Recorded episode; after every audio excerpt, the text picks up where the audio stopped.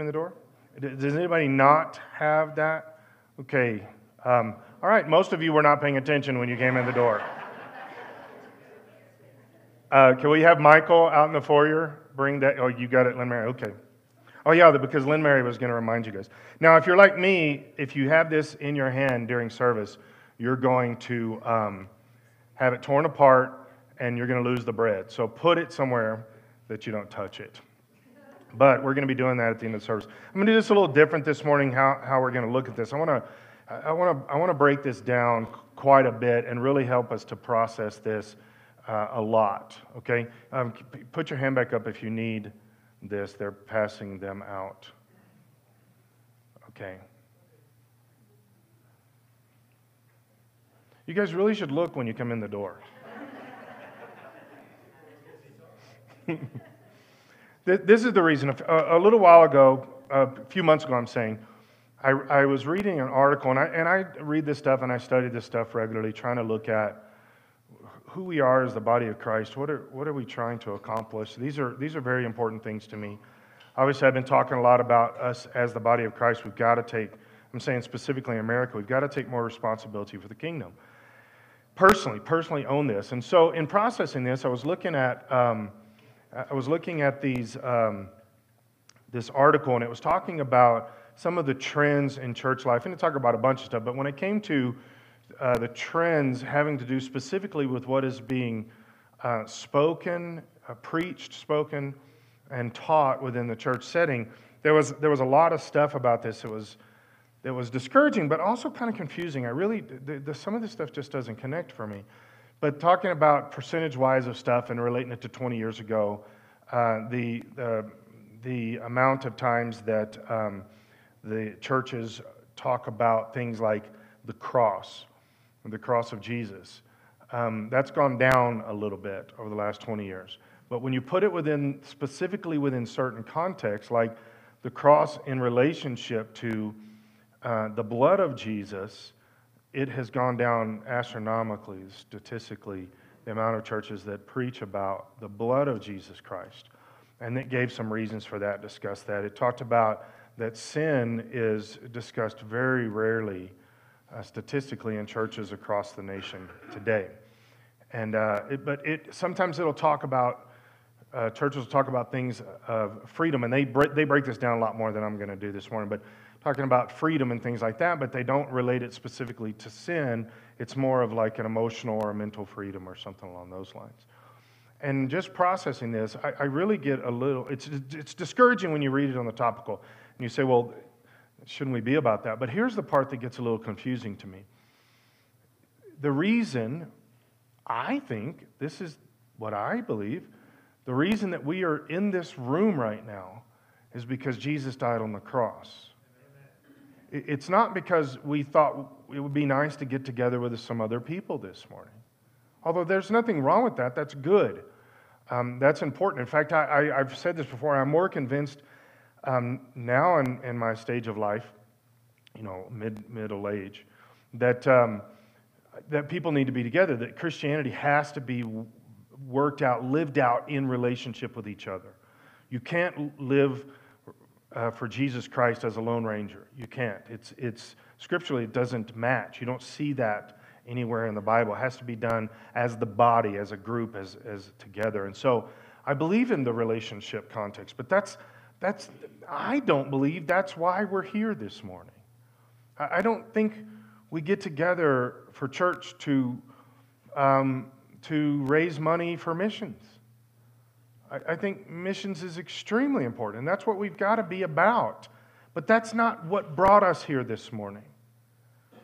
What, what brought us here this morning isn't um, music, it's not the coffee shop. I don't think those things are, are you know, bad.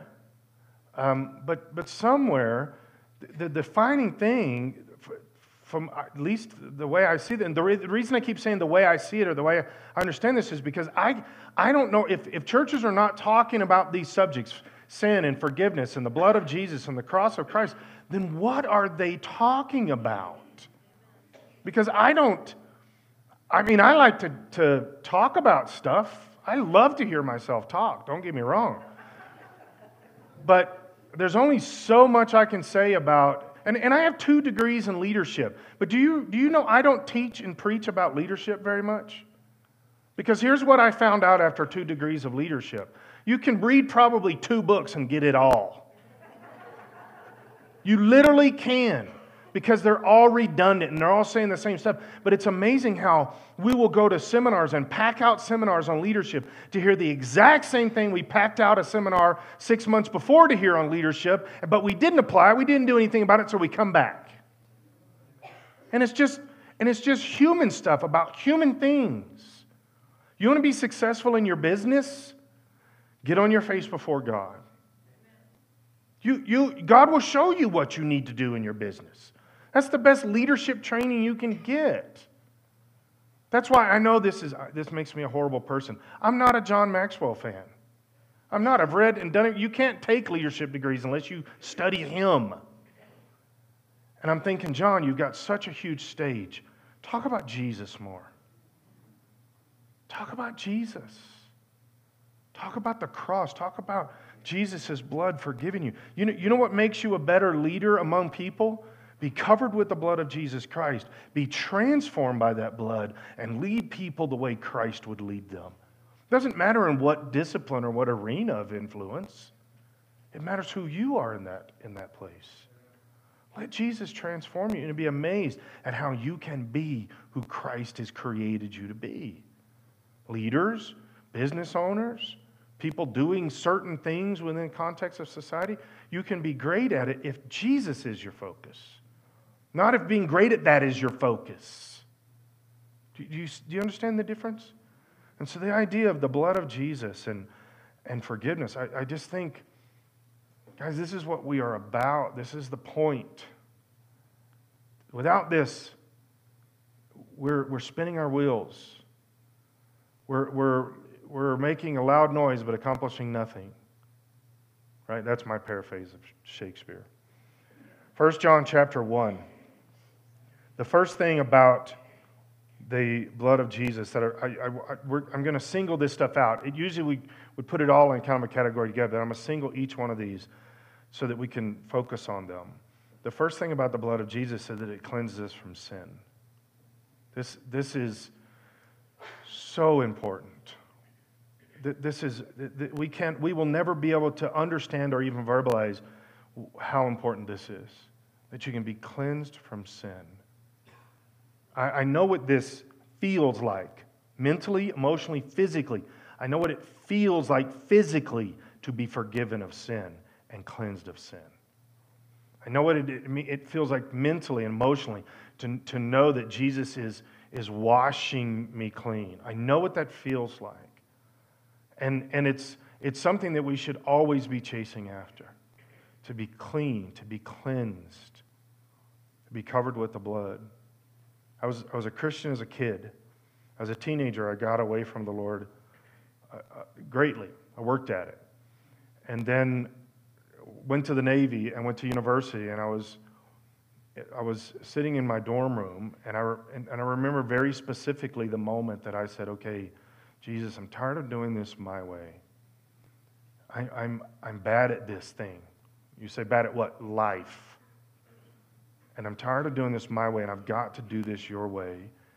And, and I, I submitted and surrendered. Now, that submission and surrender, um, the, the real piece of it for me and my understanding took about three months for me to really process this. But, the, but I know the moment that it started that I said, Jesus, forgive me. And I know what that felt like.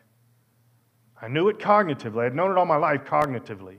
But, but here's the thing is there has to be a moment when it's not just a thought process, but it becomes a life application. Or for me, the way I perceived it was a life immersion. And I'm going completely into Christ. It's not my life anymore, it's His. To be forgiven, to be washed clean. 1 John chapter 1, verse 5. This is the message that we heard from Jesus and now declare to you. God is light, and there is no darkness in him at all. This is this is where we get a disconnect in our, in our church thinking. As we have so, I'm saying the church in a general sense, we have so much embraced sin. We used to have this mentality, and we say this all the time. We love the sinner, but not the sin. God hates sin. God will not have anything to do with sin. God cannot even look upon sin. This is why you need the blood of Jesus. Because God will have nothing to do with sin but he wants relationship with you. And so somewhere there has to be a way to fix this, this chasm. But God's here, we're over here, and there has to be some way that we can get closer to God. We cannot do that when we are in sin. We have to have something, and that's the blood of Jesus Christ. But what's happened in the church thinking nowadays is we have we, we, we have changed what it means to love the sinner. See, when we used to say love the sinner, hate the sin, there was a there was is intuitively built into there to love the sinner meant that first we recognize, first we recognize we were sinners, then we recognize there is sin, that sin attacks humanity, and that people have to be free from the sin.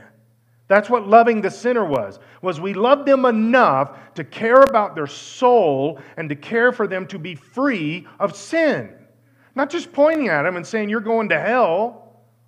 This, this is, this is where we're, we, we, that, we, we got caught up in that a lot for a long time where we just pointed at people and you're going to hell. And we didn't actually give them how to get out of it. Now we've gone so far the other direction that now we say loving the sinner is actually loving the sin, embracing the sin. Because if we don't embrace their sin, then we're not really loving them. And guys, that's, that's horrible perversion of what love really is. I just had this conversation with somebody recently about her family members have very good friends that are, are in all kinds of different sin things going on in their life. They're, they're living with people, they're um, homosexual, all this other stuff. And he was saying to me, he was asking me, this, this generation, talking about younger generation, he said, it's almost like this stuff doesn't matter. Stuff doesn't matter. What we have done is we have got to a point where we're more interested in being friends with people, regardless of if they're going to go to hell. That doesn't mean, see, to me, this is the most selfish context we can have. This is the epitome of selfishness. I want you to be my friend so that I get something or gain something from you, which is some kind of relationship, knowing that you are self destructing, knowing that you are, are temporally destroying yourself and eternally destroying yourself. But I just desire my friendship with you, and I don't want to mess that up or rock the boat with that, so I'm not going to say anything about the destructiveness of your existence. And we're just going to pretend like that doesn't exist. Guys, somewhere there has to be not only love the sinner, but you've got to hate the sin that is destroying this person you care about, destroying them. Somewhere we've got to care enough about people that we understand forgiveness is vital. It's necessary. Cleansing is necessary. He says, so we're lying if we say we have fellowship with God, but go on living in spiritual darkness. We're not practicing the truth. How much darkness do we play around with on a regular basis? How much darkness do we let uh, mess with our lives? First, you have to establish, according to Scripture, what that darkness is, right? This is, this is where we, we, we play games with it. The church says, well, you know, it's not important that this is sin or this is sin or whatever. It's just important that we embrace each other. But the Bible is very clear there is such a thing as sin. And, he's, and, and God spells it out in His Word, what this sin is. He, he, gives, he gives paragraphs of this is the things that will destroy your life. Galatians chapter 5, verse 19. Start there. There's, there's a list of things that are destroying us that sin. I, I've heard so many people over the years that, that will say, well, homosexuality is not even mentioned in the New Testament. Did you, did, uh, it is. It's mentioned many times. In fact, God gets pretty specific. He says, let me explain to you what it is.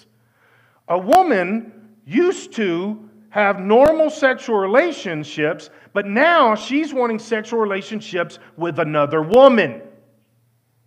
That's what Paul says. A woman is lying with another woman. And, and that is the definition. I mean, you can't get more specific. If somebody says it's not in there, they're not reading it. So here's the thing when does that stuff matter? See, we play around. Now you say, well, of course, we're all in. Yes, it matters. All right, but here's what I'm asking How much will we allow our lives to go into that mentality without standing up against it or doing something about it? I'm saying even passively. Like we are so entertained. We will pay money to go to a movie to be entertained by that sin. Well, but I'm not, I'm not part of it. I'm not practicing it. Okay. Maybe I'm drawing a line too strong. I guess you got to figure that out. What about, what about just nudity in a general sense? How much will we dabble in that before we say, you say, well, I'm not, I'm not involved in pornography. I was watching an old movie the other night. Lynn and I love old westerns, and I was watching an old movie. And uh, the girl was getting into the um, stagecoach. And as she got in the stagecoach, her, her dress came up about this far above her ankle. And all the guys standing there all looked down at her ankle and looked at each other, and one guy whistled. this far above her ankle. And we've, we've convinced ourselves in today's society the stuff we're watching, it's not pornography. I think you need to define what pornography is then. I say naked body parts, pornography. That's what I say. But again, maybe I'm drawing the line too far over. I guess you got to figure that out. Somewhere, darkness is encroaching and moving in and attacking us, and we're playing games with it and saying it doesn't matter. It's not that big of a deal. But see, it says here God is light. We are lying if we say we have fellowship with God but go on living in spiritual darkness. We're not practicing the truth. But if we're living in the light, as God is in the light, then we have fellowship with each other, and the blood of Jesus, his Son, cleanses us from all sin. There is a given in that statement. First, there is sin. There is such a thing as sin, and that it affects us, and we need to be clean. We need to be cleansed from this sin. That's, that's a given the way he says this. I need to be cleaned from sin, and this needs to happen regularly. You need to be clean from sin. It needs to happen regularly. How often? As often as sin is invading your existence. And, and, and, you understand there's a, there's, a, there's a given there that you're allowing it. Sin cannot attack you without you allowing it. You cannot sin uh, unknowingly. You have to know that you are doing this. Now you say, well, you mean I could do something that's wrong and, and, and, I, and not, know it? I, I believe you can do that, but for you to sin, you've got to know that you're sinning. You say, how do I do that? What if I don't know all the Bible? The Holy Spirit is telling you. Paul says that. Holy Spirit is always trying to tell you. It's called your conscience. Paul defines it that way. Guys, we know, we know what sin is. If we claim we have no sin, we are only fooling ourselves, not living in the truth. But if we confess our sins to him, he is faithful and just to forgive our sins and cleanse us from all wickedness. Sins is the action that's taking place, wickedness is the direction. Wickedness is the worldview, is the, is the heart set, the mindset, the direction. He says he'll cleanse us, and he will also um, cleanse us from this wickedness, this, this stuff around us, this, this, this darkness that's always trying to invade our existence. If we claim that we have not sinned, we are calling God a liar and showing that his word has no place in our hearts. 1 Peter chapter 1 God the Father knew you and chose you long ago Shouldn't that be enough reason right there to try to walk in holiness? Think about what I'm saying. I've, had, I've heard so many messages and books written over the years where people are trying to explain how, and it comes from the once saved, always saved mentality, that they're trying to explain, well, you don't always have to be repenting or whatever the case is. When do you just stand and walk in who you are and all this? Okay, but, but something, just the fact that God created me and chose me makes me at least want to try. At least, even if I'm already forgiven and everything's already taken care of and I never have to worry about it again, just the fact that God wants a relationship with me gives me a, a, some desire to try to live more like Him and less like Satan. There should be some drive, some desire, some passion in our existence. I don't, I don't believe in a, a, an unconditional eternal security. I believe the condition for your eternal security is your heart. Do you love the Lord? That's the condition. Are, do you want to serve Him? That's the condition. Do you want to serve Satan? That's the condition. You decide who you're going to serve. You decide what direction you're going to walk. It doesn't mean perfection in God, but it definitely means heart direction. We can't say that we are trying to follow God if we're not trying to follow God. We can't say we belong to Christ if we do not belong to Christ. Are you in love with Him? Are you following Him? His Spirit has made you holy. As a result of His Spirit making you holy, as a result, you have obeyed Him and have been cleansed by the blood of Jesus Christ. Now, in a, in a little bit here, we're going to take communion together. And anytime I take communion, anytime I'm involved with that in any setting, the first thing I always do is always repent. Always ask the Lord to forgive me. Wash me, wash my mind, my spirit, my life. Clean me, clean me completely. Now, there's, there's some scriptural reasons. In 1 Corinthians 11, I'm going to read from that in a little bit, but not this part. It talks about that if you, if you take communion unworthily, that, you, that people get sick and, and can even die from that. And I believe that still applies today, by the way. I don't believe that God just wrote that, that Paul just wrote that to the church at Corinth and it only applied to them. It doesn't make sense. I believe that applies to us now. You say, how? Because you're, you're cheapening, you're, you're not being serious about the, the redemption, physical healing redemption, spiritual soul redemption of what is being represented by communion. When you're, when you're taking that cheaply and, you're, and it's a joke to you, it doesn't mean anything, or it's just what you do because you're a religious person, you're cheapening it. And I don't believe God's okay with that. God's pretty serious about Jesus dying on the cross. And Jesus was way serious about him dying on the cross. And he doesn't want anybody to cheapen that or to, to push it aside and make it something lighter or lesser.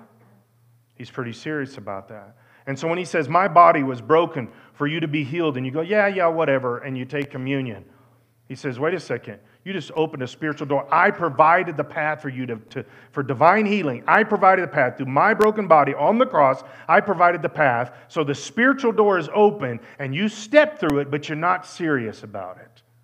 Guess what? Satan says, Thank you. Welcome to my domain. Welcome to where I live, which is hypocrisy and rebellion, selfishness, and, and taking Jesus for granted and you're specifically doing it in the arena of healing. Why do you think he says that's why people get sick and die? Because we're playing around. Guys, we're playing around with the blood of Jesus Christ, that He forgives us with this blood. He, he, covers us and makes us right with God. And we cheapen our relationship with God by playing around with sin. And, and then this communion thing doesn't mean anything is we should, we should always be serious, first with Jesus, but obviously in the concept of communion. We don't believe in, in our church, we don't believe that communion is sacraments. In other words, they're not holy within themselves. We believe that they are representative. They're elements that represent something. And that, that, so there is nothing holy about a little cracker and some grape juice. Nothing holy about it, okay? And, and there won't be anything holy about it. But when we take this, we are reminding ourselves of what is holy. And that's Jesus' cross and his forgiveness. And that he cleanses me, and that is holy. That's supernatural, that's transcendent. And we do this to remind ourselves of something that happened 4,000 years ago. It is happening right now today, and that we are to proclaim this into the future, that it's going to continue happening. And someday, the person that gave his life for my forgiveness is going to come back and take us and marry us. And that's what we're proclaiming. It's then, it's now, it's the future, and this should be taken very seriously. So, the first step of this, I want us to pray and we're going to go to the next two. But I want us to pray for each one of these that I can be cleansed. And guys, if, if you haven't prayed this or you haven't prayed this in a while, you, you when you pray, Lord, forgive me and clean me and cleanse me, you should feel that physically, emotionally, spiritually. You should know it's happening. This is, we are not, we're not just cognitive people. God has created all of us, uh, our existence, to work together. And when you're praying to God, you have the ability, the opportunity to feel His presence, not just know His presence. You should feel forgiveness, not just know it, not just embrace it as some thought process, but to say, I'm forgiven, I'm washed, I'm clean. Let's pray. Lord, we, we, we submit ourselves in this moment to you. That Jesus, I am. I am created in, in your image. You, you supernaturally gave me life so that I could live this life for you, and I don't always do that. And so, Jesus, I ask you to forgive me. Wash me clean. Wash my mind out of all the stuff that I've put in there through my eyes, my ears. Lord, wash my soul out and let it be clean all the junk that Satan tries to build up against me and build and build strongholds against me. Lord, that I've given him the material to build it with. Lord, forgive me. Wash me clean. Holy Spirit, let your, let your, your, your power move through this building. Convict every one of us in this room.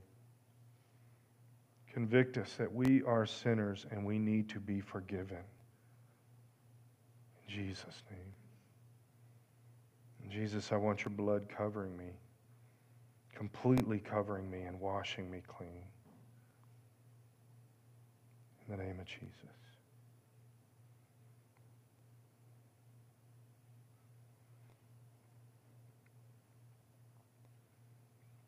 The second thing that the blood of Jesus does, it also brings me into relationship with God. It makes it right. We, we, you know, we always blame Adam and Eve, right? And, and then specifically, if you're a guy, it's easier to just blame Eve. But Eve messed this all up for everybody, right? Separated us from God. But here's something, it was a revelation I had as a, as a kid. Eve may have started this, but I worked pretty good at separating myself from God regularly. I, always like to think, well, what if Eve wouldn't have eaten the fruit and he would have given me the opportunity to live in the garden? I love fruit. Right? You understand what I'm saying? To think somehow that you wouldn't have sinned, if, you, if that ever even possibly comes into your mind, just go over the couple days before that thought and see how well did you do that couple of days? The idea that, that see, sin pushes God away from us, not because God doesn't want to be near us, but God's not going to interact with our sin. See, this is, this is one of the things about parenting and discipline that's important. This is why disciplining your child is such an important thing, because it sets the understanding in the child's mind of how God interacts with us. God is not going to deal with your sin no matter how much you whine and cry and, be, and throw a fit and be a baby about it. He is not going to deal with your sin, and He's not going to interact with you with your sin because He's holy and He's not going to do it. And you say, well, then how does that work? Well, it's because that his, the blood of Jesus covers me, and when God sees me, he sees me through the blood of his son Jesus, and that brings me back into relationship with God. God will approach me with the, with the blood covering me. When I choose, this is why this idea of unconditional eternal security doesn't make sense, because I can choose to step outside that blood covering any moment I want to. I can choose to grab onto something else and pull myself away from God. And I can pull myself toward this darkness or this sin or this evil or whatever it is. And I can choose that. And I had a discussion with a guy a couple years ago. He's like, "Yeah, but that, but but God's still going to cover." No, I know what it is to choose to walk away from God. I know what it is. I'm saying this from experience. I know what it is to not be forgiven anymore. I know what it is to choose sin over relationship with God. I know what it is to willfully choose sin, which Hebrews 10 says you keep on sinning willfully and there's no longer forgiveness. Hebrews 10 25. I know what that is. That I would desire something and I will, I will sell God out to get this something. Guys, when we get covered with the blood of Jesus, we can come back into that presence of God. See, this is the part about God that just, just confuses me. Is, you know, we always ask the question, well, how could such a mean and, and hateful God send people to hell and all this kind of stuff? And, and to me, the question is so flawed and messed up.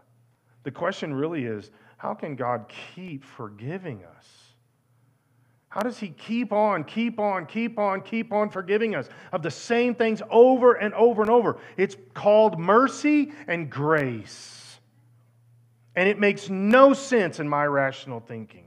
Oh, when I'm being selfish and when life is about me, I really want that. And I think I deserve it. But when, I humble myself just enough to get tiny glimpse of Jesus, I realize that I deserve nothing but for him to destroy me. The way I treat him, I would not let anybody on the planet treat me that way. And I treat him this way. But see, the blood of Jesus brings me back into relationship.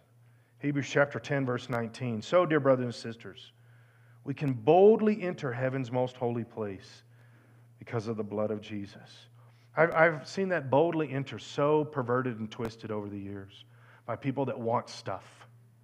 I want things. I want material things. I want blessings. I want all this kind of stuff. And so we say we're going to go into the throne of God and we're going to demand from God stuff. Think about this.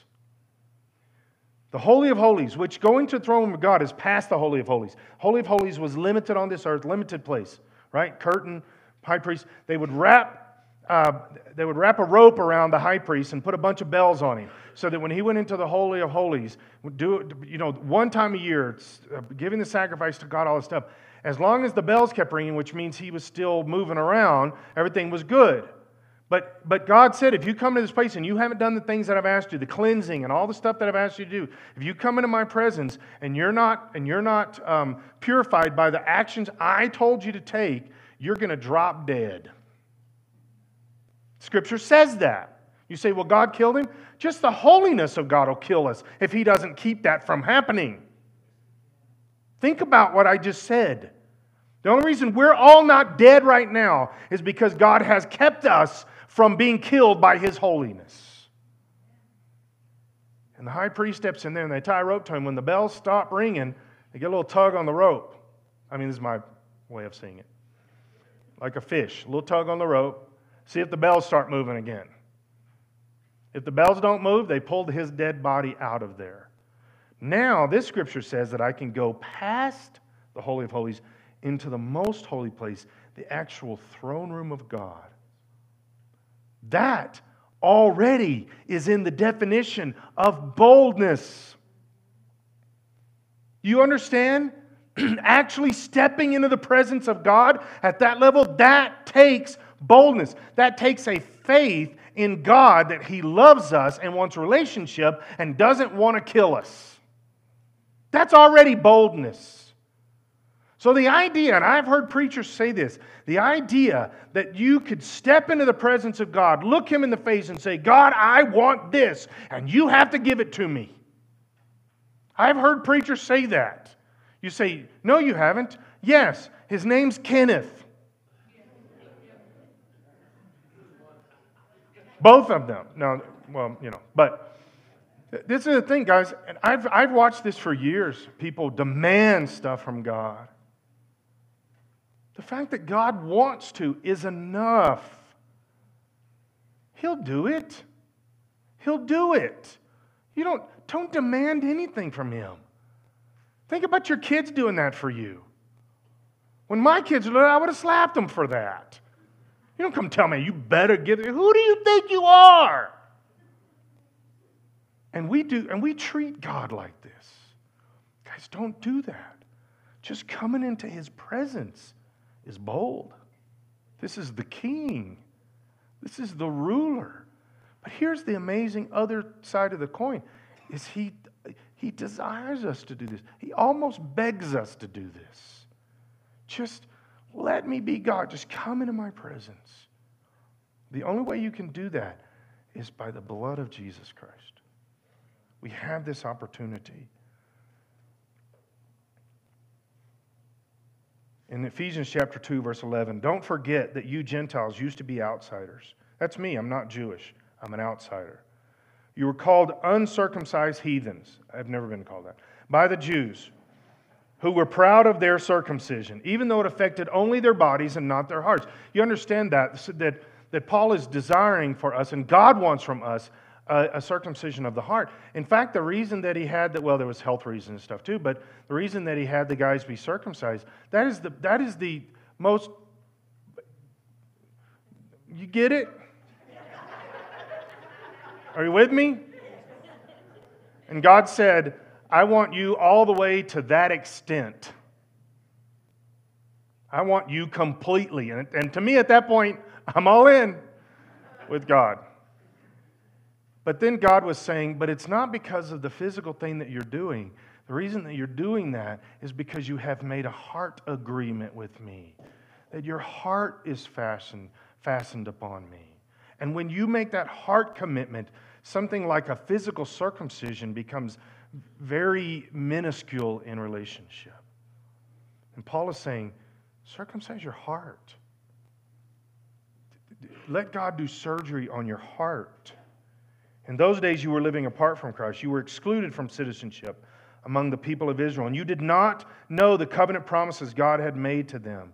You lived in this world without God and without hope. Isn't that describing us right now?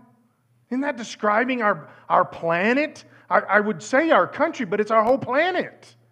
We're all caught up in this, this fear and no hope and everything. And, and, and people, their entire life is about getting a shot that I would argue doesn't even work. And we're putting all of our hope in a vaccine worldwide. When do we say, okay, but isn't God kind of in charge of this whole thing? Isn't He God over this? You lived in this world without God and without hope, but now you have been united with Christ Jesus. Once you were far away from God, but now you have been brought near to him. How?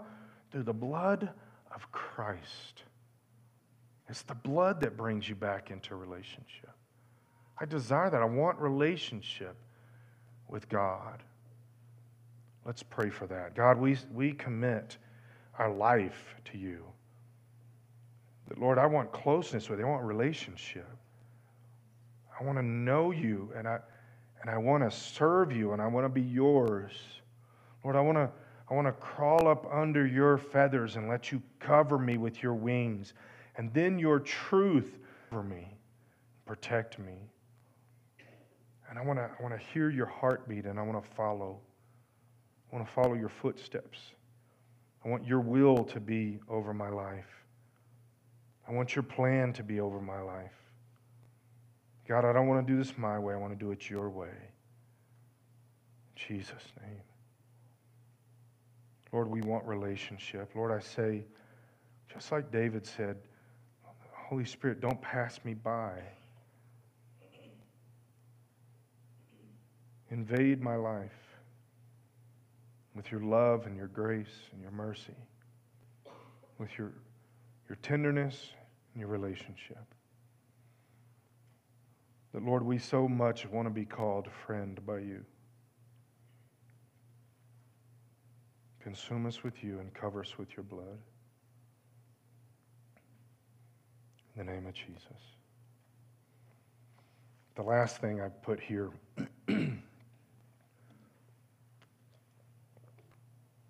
is that the blood of Jesus also provides rest for our souls. I don't think we think about this sometimes. You know, one of the biggest things that's running rampant, and this is um, horribly rampant in the military right now, is suicide. And, and I'm not trying to oversimplify this, guys, but, but this really is this simple. The reason that, we, that people commit suicide is because they don't like their life more than they do like their life. So they get to a point where they, they want to end this life because it's, they don't like it that much, right? Here's the simplification where the spirit of life is allowed to reign free where the spirit of peace is allowed to be in charge, suicide will not be compatible there. The more we let the Holy Spirit get inside of us and change things and bring his peace and bring his purpose and bring his understanding of who Jesus is, the more we allow that to happen, the more he will chase out suicide and I hate this life that God made mentality. We, we th- those, it, again, it seems overly simple, but it is true. This is, this is and I put this at the feet of the church to a great extent. We've got major chunks of the evangelical church that push away the things of the Holy Spirit, push away the gifts of the Spirit, push away praying in the Spirit. Number one thing you can do as a Christian is pray in tongues, pray in the Spirit. But we push that stuff away because we don't want it. And the gifts of the Spirit, word of knowledge, word uh, uh, discernment, understanding these things, the Holy Spirit is trying to show us Him and trying to show us us. But we push that away. We don't want it. We don't want the supernatural in our life. We don't want the Holy Spirit to be actively involved because we're worried or scared or we're concerned that people won't like it or whatever the case is. And it is the, it is the power of the universe. Philippians 4 says that the, that the peace of God, which goes beyond understanding, will guard your hearts in Christ Jesus. we don't process this sometimes. It doesn't say Jesus will guard your hearts. Your mind? It says the peace of God, the Holy Spirit, will guard your hearts in Christ Jesus. Jesus is not doing it, the Holy Spirit is doing it. But, but we just push the Holy Spirit off and we pretend like He doesn't exist. And He's trying to bring us closer to God. He's trying to bring us, uh, um, change our insecurities into securities in God. He's trying to change our doubts and our fears and our frustrations into boldness in Christ. And we push the Holy Spirit away and we embrace the fear, and then we wonder why suicide rates go through the roof.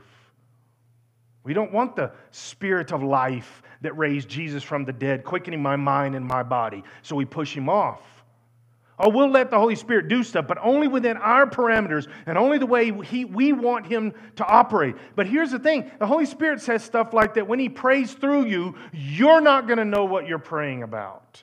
In other words, you don't get to be in charge. And the Holy Spirit wants to be in charge, but we resist it. He will bring peace in, into our souls the only way the blood of Jesus can do any of these things is through the Holy Spirit. Matthew chapter 11, verse 28. Then Jesus said, Come to me, all you are weary and carry heavy burdens. I'll give you rest. Some of you feel like that right now, carrying a heavy burden. That's, that's the message that we got earlier. I, I agree with the Holy Spirit. Stop. It sounds simple, right? It is. He says, Take my yoke upon you. Let me teach you, because I am humble and gentle at heart, and you will find rest for your souls. For my yoke is easy to bear, and the burden I give you is light. And this is the, the I labored under this for years and years. I thought Christianity was difficult. In fact, I thought it was too difficult to do.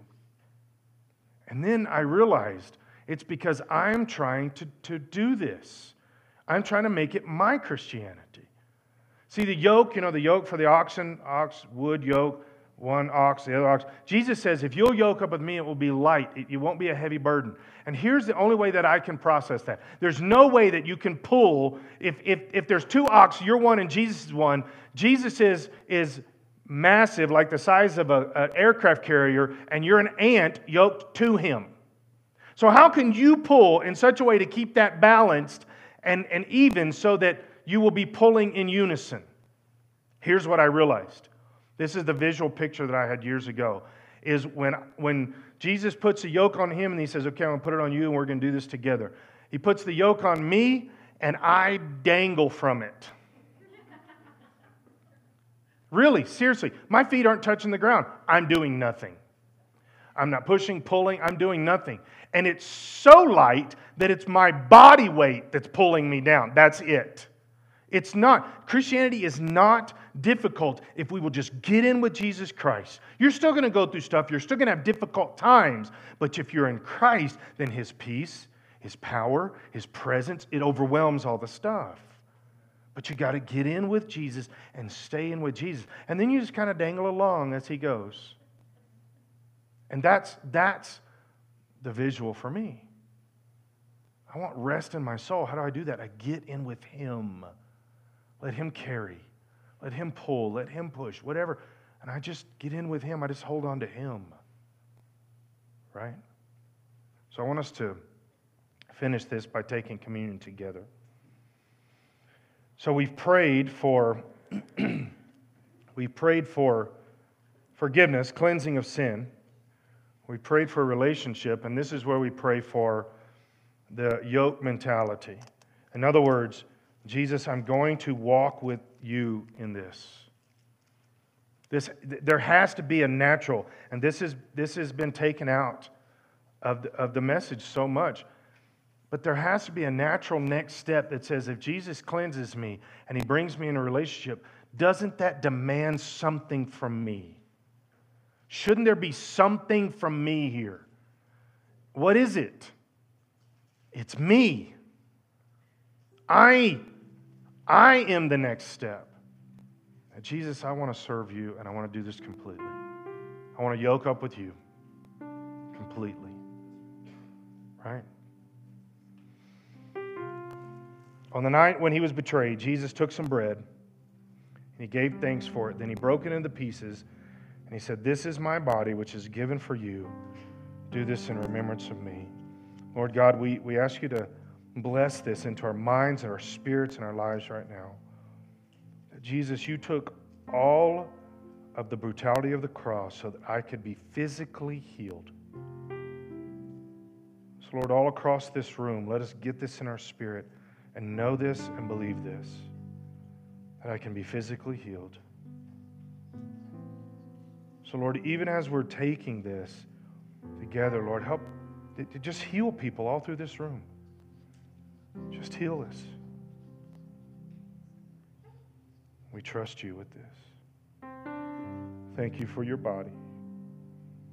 And thank you for your love and commitment to us. Let's take the bread.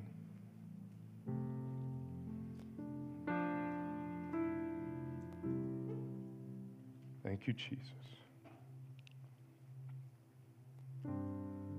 Thank you, Jesus.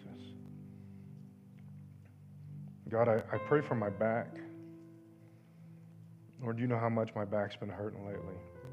And I pray for my back. You provided this healing. I just receive it right now. I am asking you boldly only because you have given me the ability to. Jesus'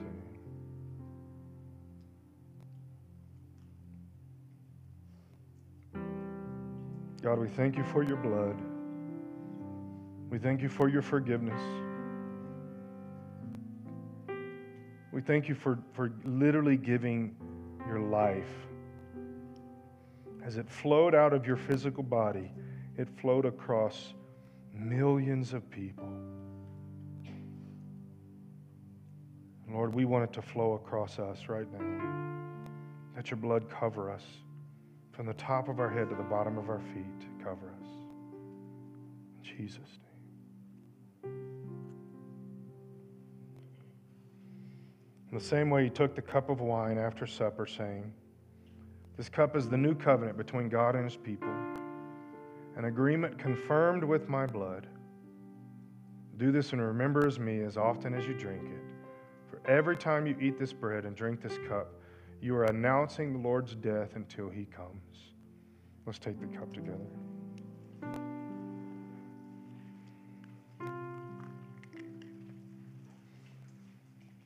Jesus, we thank you for your blood. we thank you for your blood. So, Lord, cover us. Every one of us in this room, cover us with your blood. And give us the opportunity this week, give us the opportunity to announce that you're coming to announce to people that they can be forgiven, that they can be clean, they can be free. Lord, help us to believe it, to live it, to announce it. And Jesus, help us to walk in your blood. Help us to desire to serve you, to look more like you and less like the world, to say no to sin, to be clean. In Jesus' name we pray. Amen. Before noon tomorrow, God's going to give you the opportunity to let somebody know Jesus loves them. Do the best you can. Tell somebody about Jesus, and God will honor that in your life. It's a guarantee. So shake somebody's hand. Act like in front of their face that you like them. And uh, we will see you Wednesday night. Uh, continue with Screwtape Letters. Have a great rest of your afternoon.